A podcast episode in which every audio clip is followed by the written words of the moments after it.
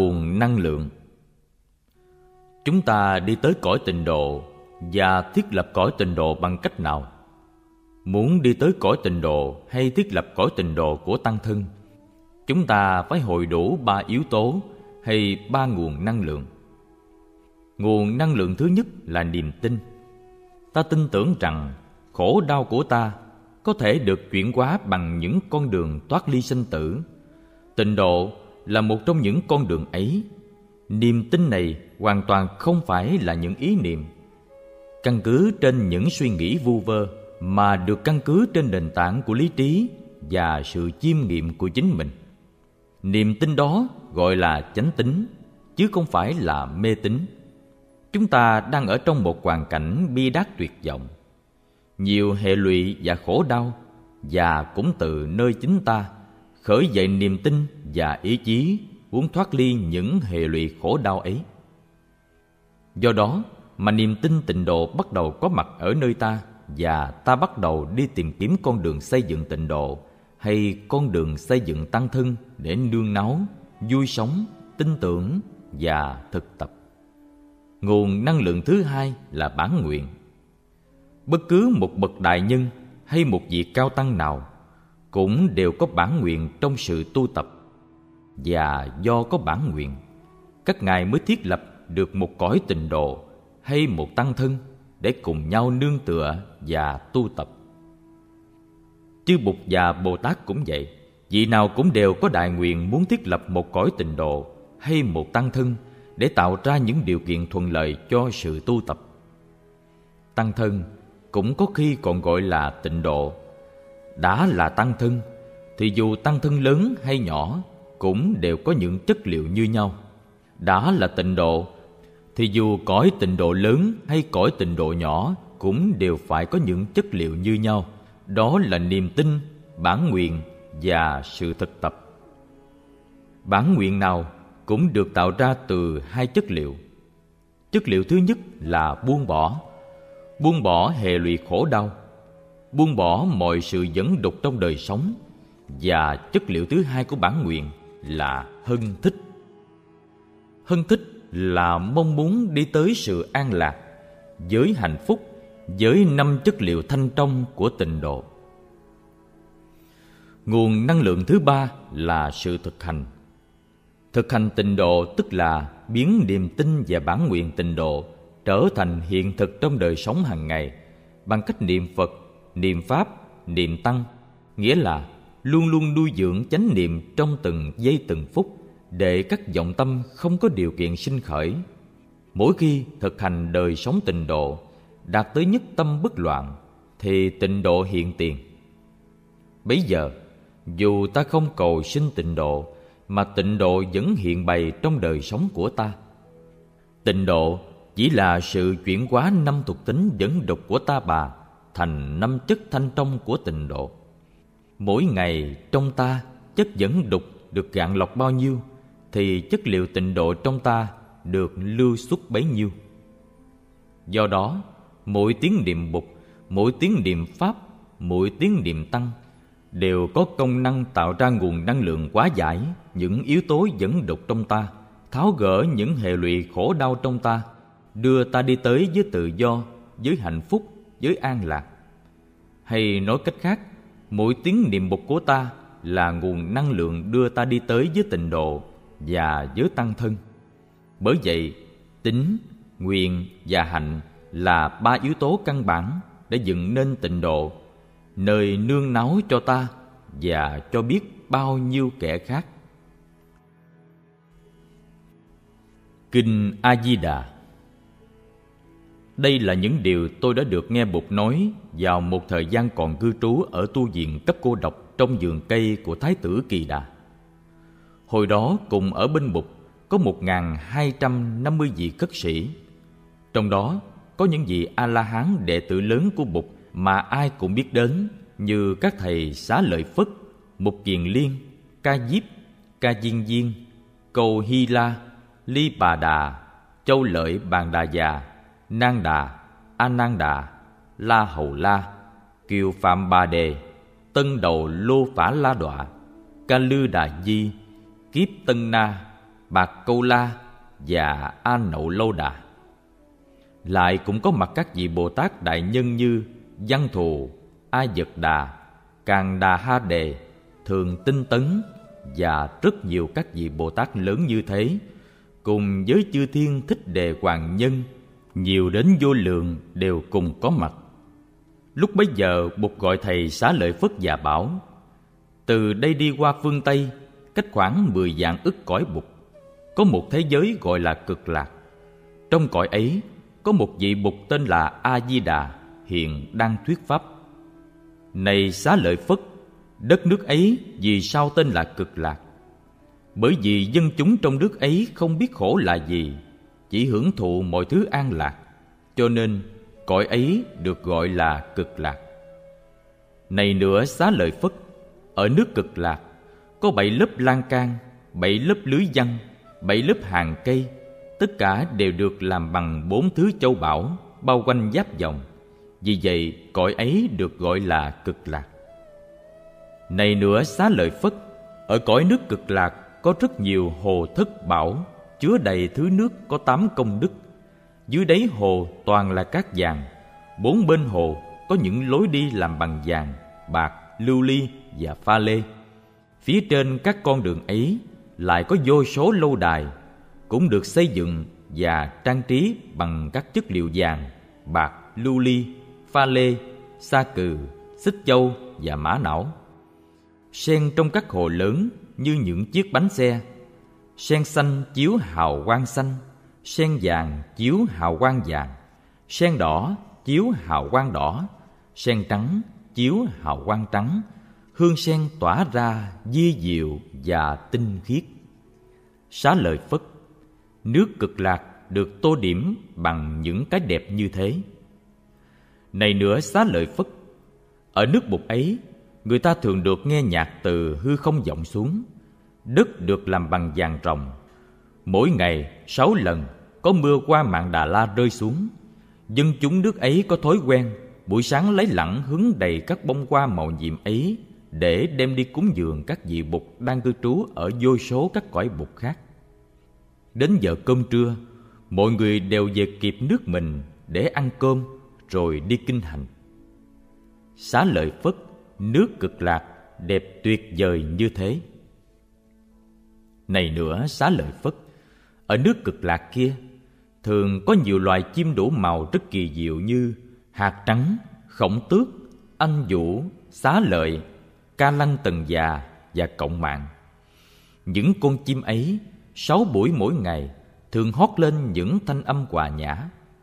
Trong giọng hót của chúng, người ta nghe được tiếng diễn sướng các pháp môn ngũ căn, ngũ lực, thất bộ đề phần, bát thánh đạo phần – dân chúng trong nước nghe được những pháp âm như thế, đều nhiếp tâm trở về thực tập niệm bục niệm pháp và niệm tăng.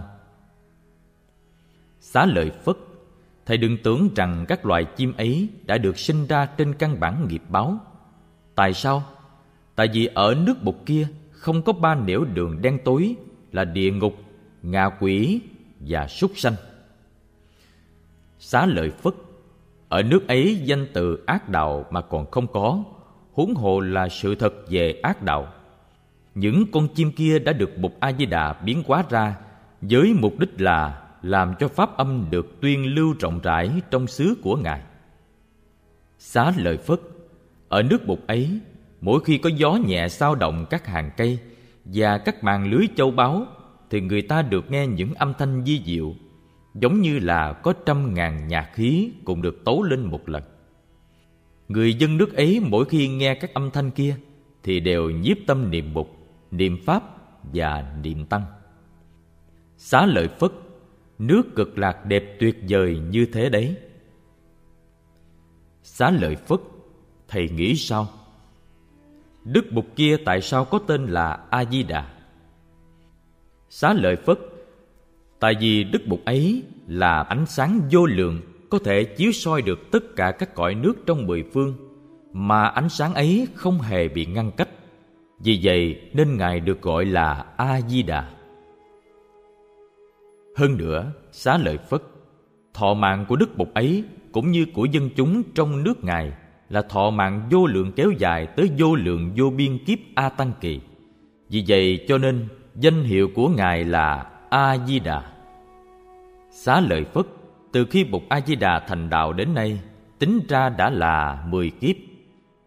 Này nữa, xá lợi phất, số đệ tử thanh văn đã đắc quả a la hán của đức bục ấy nhiều vô lượng, không thể đếm được bằng toán học.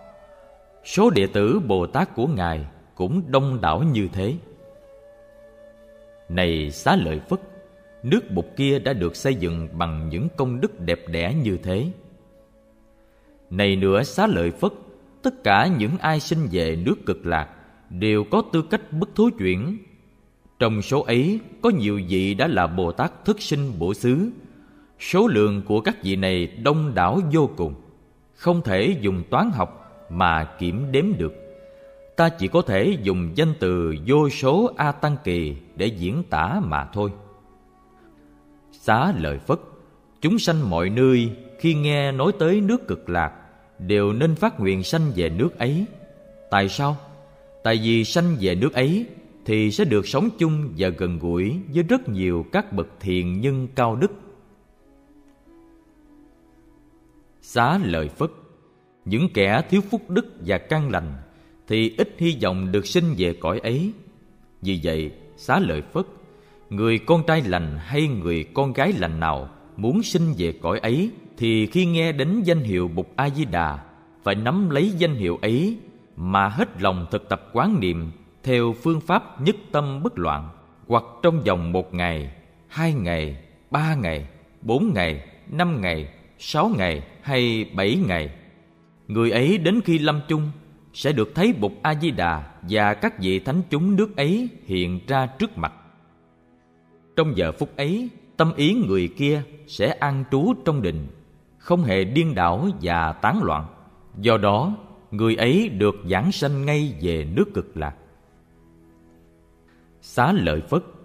Vì thấy được cái lợi ích lớn lao này, cho nên tôi muốn nói với quý vị rằng, những ai đang nghe tôi nói đây, hãy nên phát nguyện sinh về nước ấy. Xá lợi phất.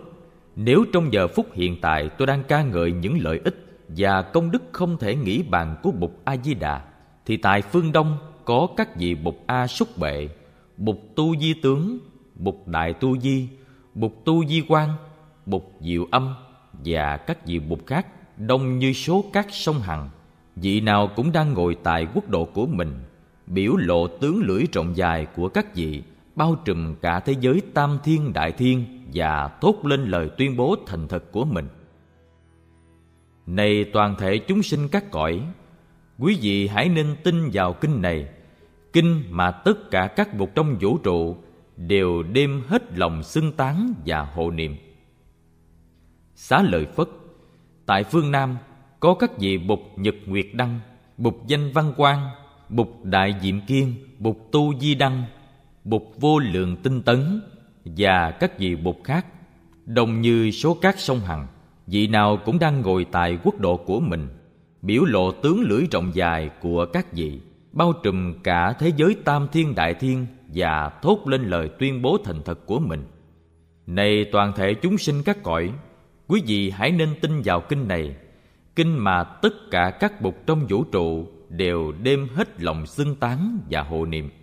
Xá lợi phất, tại phương tây có các vị bục vô lượng thọ, bục vô lượng tướng, bục vô lượng tràng, bục đại quan bục đại minh, bục bảo tướng, bục tịnh quan và các vị bục khác đồng như số các sông hằng. Vị nào cũng đang ngồi tại quốc độ của mình, biểu lộ tướng lưỡi rộng dài của các vị, bao trùm cả thế giới tam thiên, đại thiên và thốt lên lời tuyên bố thành thật của mình. Này toàn thể chúng sinh các cõi, quý vị hãy nên tin vào kinh này. Kinh mà tất cả các bục trong vũ trụ đều đem hết lòng xưng tán và hộ niệm. Xá lợi phất tại phương bắc có các vị bục diệm kiên bục tối thắng âm bục nan trở bục nhật sanh bục giống minh và các vị bục khác, đông như số các sông hằng. Vị nào cũng đang ngồi tại quốc độ của mình, biểu lộ tướng lưỡi rộng dài của các vị, bao trùm cả thế giới tam thiên đại thiên và thốt lên lời tuyên bố thành thật của mình này toàn thể chúng sinh các cõi, quý vị hãy nên tin vào kinh này.